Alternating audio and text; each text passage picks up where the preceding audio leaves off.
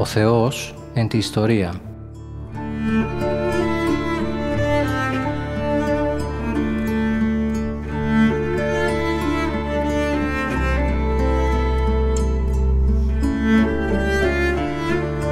Περιδιαβαίνοντας την Παλαιά Διαθήκη με το Μητροπολίτη Γόρτινος και Μεγαλοπόλεως, Κύριο Ιερεμία.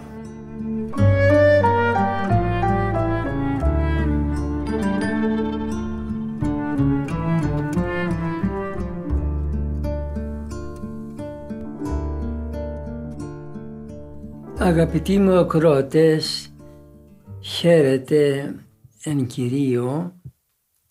Χαίρω πάρα πολύ για την προθυμία που έχετε να ακούετε το Λόγο του Θεού και χαίρο και ευχαριστώ πολύ διότι διαθέτετε χρόνο και να ακούσετε και τα δικά μου ταπεινά λόγια.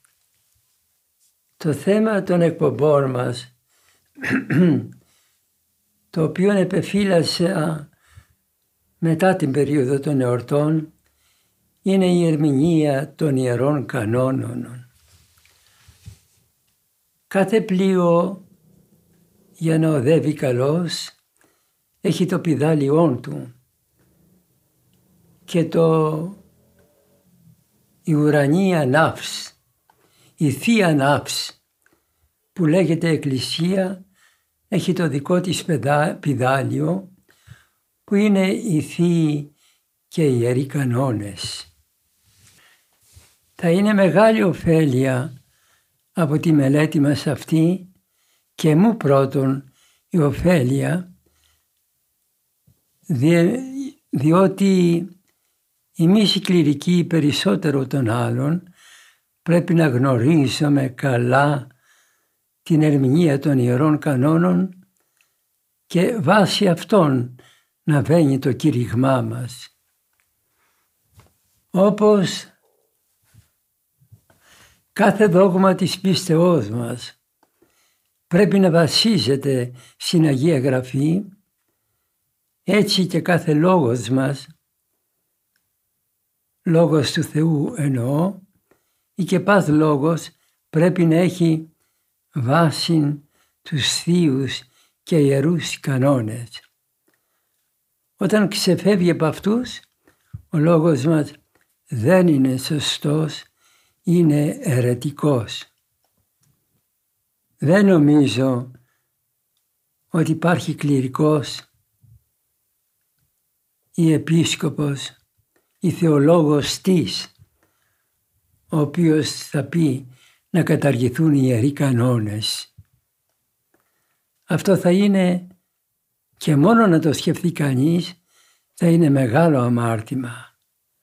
Άλλο το να πει ότι πω πω πόσο ψηλά μας θέλει να είμεθα η Εκκλησία εμείς τα παιδιά της και πόσο χαμηλά είμεθα εμείς.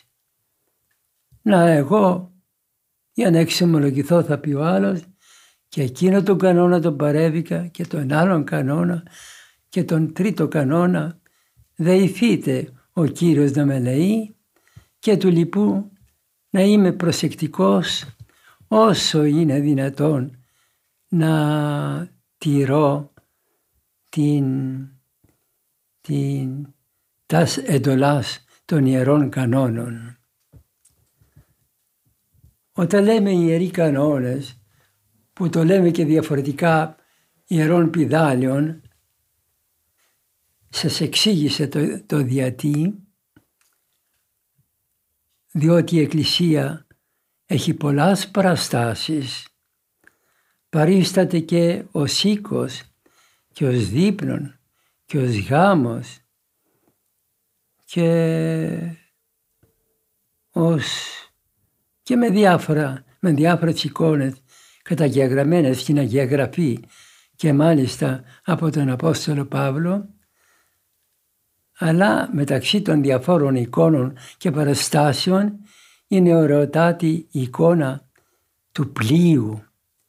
Η Εκκλησία είναι ένα πλοίο το οποίο δεν σταματά ποτέ, αλλά οδεύει, οδεύει, διαμέσου ωκεάνων, και θαλασσών μεγάλων που υψώνουν τα κύματα για να καταποντήσουν το πλοίο αυτό και δεν το πέτυχαν μέχρι τώρα ούτε και θα το πετύχουν γιατί το πλοίο αυτό έχει μέσα του τον ίδιο το Θεό.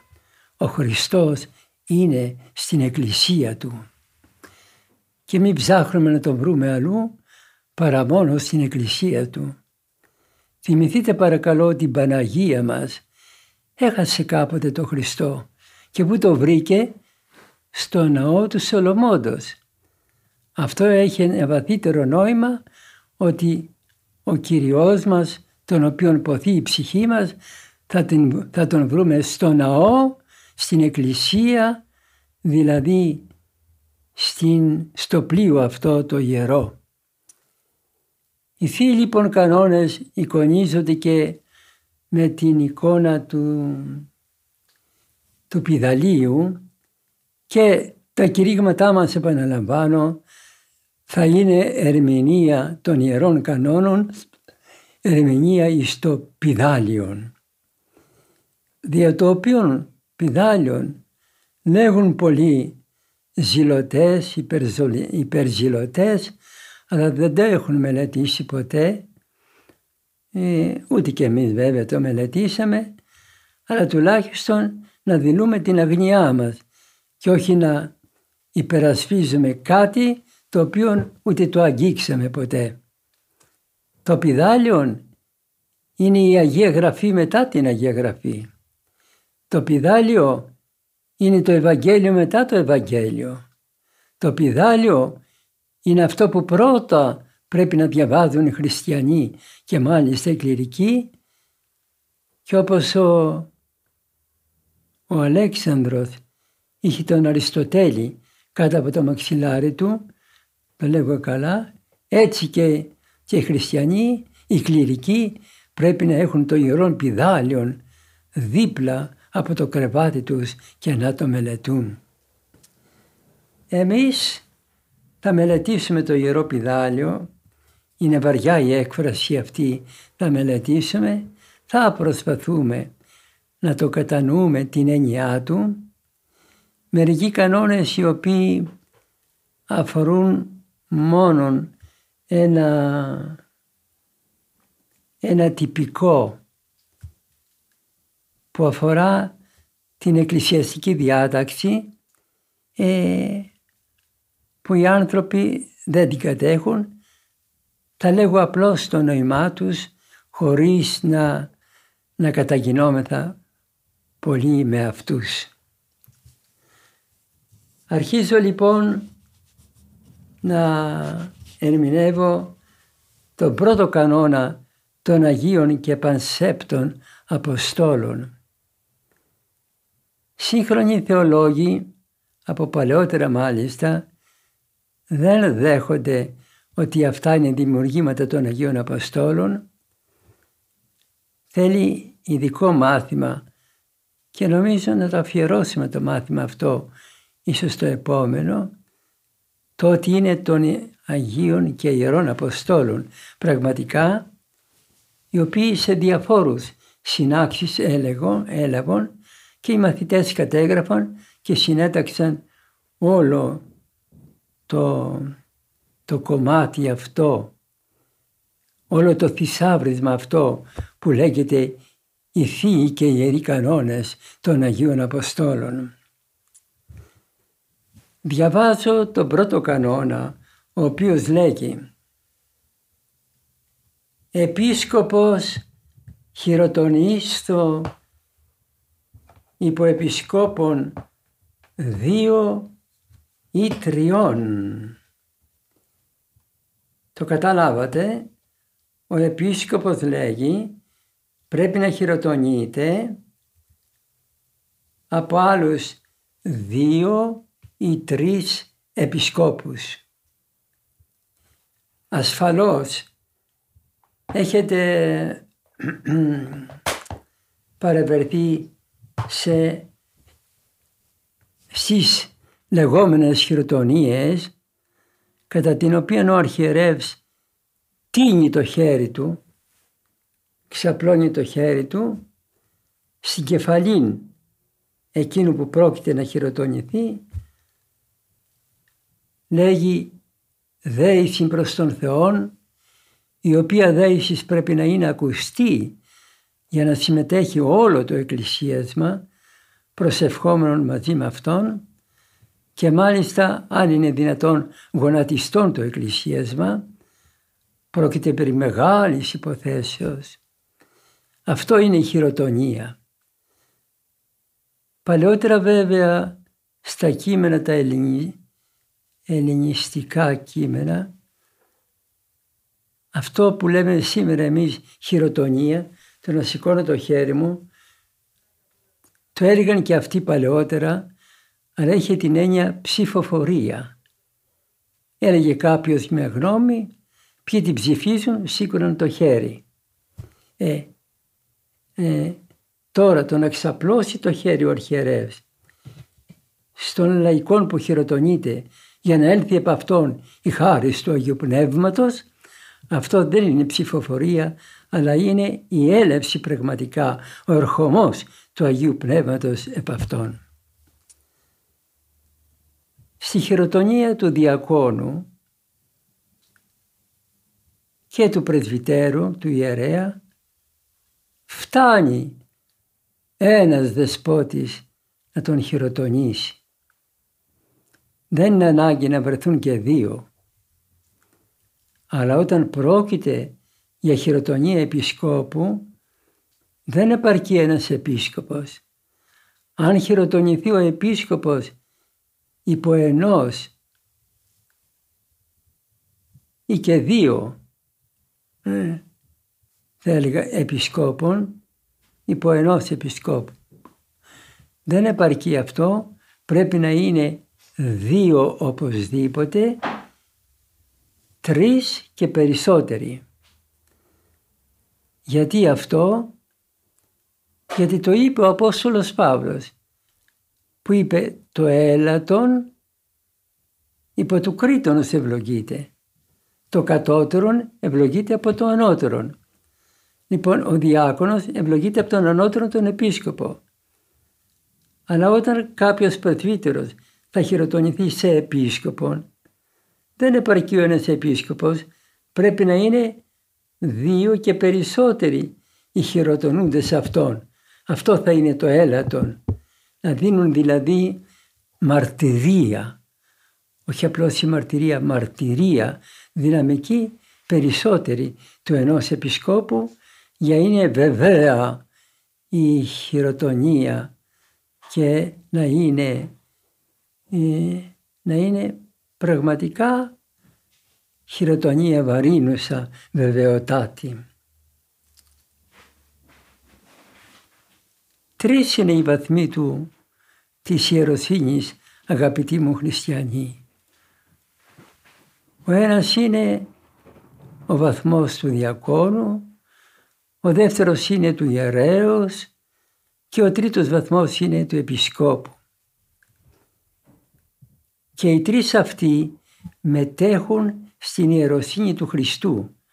Αυτό σημαίνει ιερεύς, χειροτονία, λαμβάνουν μέρος, μία είναι η, η, η ιεροσύνη, η ιεροσύνη του Χριστού. Γι' αυτό και παλιά μόνο ο ιερεύς, μόνο, μόνο ο αρχιερεύς ελέγεται ο ιερεύς. Γιατί αυτός είχε όλη την ιεροσύνη του Χριστού. Όταν όμως μετά, σε μετέπειτα χρόνια, τον 4ο αιώνα περίπου, παρεχωρήθη η Θεία Λειτουργία και σε πρεσβυτέρους, τότε και οι πρεσβύτεροι πήραν το όνομα ιερείς και ο αρχιερεύς ονομάστηκε αρχιερεύς. Ιερείς οι πρεσβύτεροι, ο επίσκοπος έλαβε το όνομα αρχιερεύς. Λοιπόν, ο, τρεις είναι οι βαθμοί του επισκόπου, του, του, της ιεροσύνης, είναι ο διάκονος, είναι ο πρεσβύτερος και είναι και ο επίσκοπος. Ο διάκονος μετέχει λίγο στην ιεροσύνη του Χριστού. Ο πρεσβύτερος μετέχει πολύ περισσότερο και ο επίσκοπος ταυτίζεται, πώς να το πω διαφορετικά, έχει όλη την ιεροσύνη του Χριστού. Δηλαδή έχει το Χριστό, έχει την ιεροσύνη του. Μεγάλο πράγμα. Ο επίσκοπος έτσι αυτά διάβασα κι εγώ όταν ήμουν παπάς και έλεγα αχ να γίνω επίσκοπος, Παναγία μου να πάρω την ιεροσύνη του Χριστού αλλά είδα ότι το παν είναι η πνευματική ζωή. Γι' αυτό και λέγει η εκκλησιαστική ιστορία, γράφουν τα Ιερά Συναξάρια ότι οι αρχιερείς παρετήθησαν της αρχιεροσύνης γιατί δεν έκαναν τον αγώνα που έπρεπε για την πνευματική ζωή για να διατηρούν την αρχιεροσύνη. Δηλαδή το παν είναι η πνευματική ζωή. Το παν είναι να κάνει κανείς τον πνευματικό του αγώνα. Ο πατήρ Παΐσιος που κυβερνά αυτή την ώρα το θρησκευτικό κόσμο, εγώ με συγχωρείτε είμαι δεσπότης. Αν πω κάτι εγώ δεν έχει πέρασει ο λόγος μου. Και θα μου πούν ναι εσύ λες αυτό αλλά ο πατήρ Παΐσιος είπε εκείνο. Και δεν πιστεύουν εμένα τον επίσκοπο γιατί δεν με ξέρουν για Άγιο, δεν είμαι Άγιος. Δίνουν πίστη στον Άγιο. Ο κόσμος ψάχνει σήμερα για Αγίους, αδελφοί μου χριστιανοί, και οι Άγιοι αν γίνουν επίσκοποι θα διατηρήσουν την αρχιεροσύνη τους. Εάν δεν είναι Άγιοι και να ζουν με αγιότητα στο αρχιερατικό τους υπούργημα, εάν δεν ζουν με Άγιο τρόπο, φεύγει η χάρις της αρχιεροσύνης. Και ο αρχιερεύς θα τελεί μεν χειροτονίες, θα φοράει τη μήτρα του, θα έχει την πατερίτσα του, αλλά ένας πατήρ Παΐσιος επαναλαμβάνω και ένας αγράμματος ούτε τη Δευτέρα Δημοτικού που λέγεται πατήρ Πορφύριος θα είναι πολύ ανώτερη από τον κάθε έναν. Γι' αυτό καθίστε εκεί που είστε ο καθένας και να λέτε «Χριστέ μου, κάνε με να σ' αγαπώ. Χριστέ μου, δώσ' μου τη, τη, τη χάρη σου να εφαρμόζω τον Άγιο σου νόμο. Ε, Χριστέ μου, θέλω εσένα και μόνο εσένα και μην φύγω ποτέ από σένα γιατί τι να την κάνω τη ζωή μου αν φύγω από σένα. Θέλω να ζω όπως λέει το Ιερό σου Ευαγγέλιο, όπως κήρυξε το Ιερό, το Πανάγιό σου στόμα. Ε, αυτό χριστιανοί μου είναι το παν και δεν είναι οι βαθμοί και, οι, και τα αξιώματα στην εκκλησία μας. Όμως πρέπει να υπάρχει ο επίσκοπος γιατί μπορεί να φανταστείτε εάν για μια περίοδο δεν χειροτονούνται επίσκοποι. Δεν θα, μπορεί, δεν θα υπάρχει επίσκοπος να χειροτονήσει πρεσβύτερον. Θα φύγουν και οι πρεσβύτεροι, πά, πάει η ιεροσύνη μετά. Ξέρει ο Θεός να αφήσουμε να κάνει το έργο του και ξέρει ποιον θα εκλέγει. Μπορεί να εκλέξει και κάποιον, να εκλέξει ο Κύριος κάποιον όχι ικανών, όχι καλών, όπως το νομίζουμε εμείς, αλλά, αλλά ο Κύριος να σκοπεύει για Αυτόν να τον πλανήσει με τη χάρη Του και να τον κάνει Άγιο αργότερα, στα γεραματά Του. Γι' αυτό να είμαι θα ταπεινή και να σταματήσουν τα ανάξιος και τα λοιπά. Δεν θα κρίνω εγώ ποιος είναι άξιος και ανάξιος. Πάνω από μένα είναι ο Θεός για να εκλέξει ο Θεός Αυτόν Αυτόν ήθελε η χάρη του Θεού και εγώ υπακούω σε αυτό που είπε η Εκκλησία. Τέλος. Γιατί είναι τρεις οι βαθμοί ιεροσύνης, διάκονος, πρεσβύτερος και επίσκοπος, διότι είναι τρία και τα στάδια πνευματικής ζωής. Το ένα είναι η κάθαρση. Αν θέλουμε να προχωρήσουμε να βηματίσουμε σωστά την πνευματική ζωή πρέπει να ακολουθούμε το δρόμο για την κάθαρση της ψυχής μας από τα πάθη. Χειροτονούσε πρώτα η Εκκλησία διάκονο αυτόν που τον έβλεπε και μάλιστα τον έβλεπε πιο πολύ με τη βεβαίωση του πνευματικού, Αγίου Πνευματικού τότε, τον έβλεπε να ακολουθεί την, την, την, την καλά την πορεία, το δρόμο του καθαρμού. Και όταν ήταν σταθερά η πορεία του αυτή, τον άφηνε όσα χρόνια και δέκα χρόνια διάκο, μέχρι να σταθεροποιηθεί η πορεία του. Τον έκανε μετά πρεσβύτερον, ιερέα.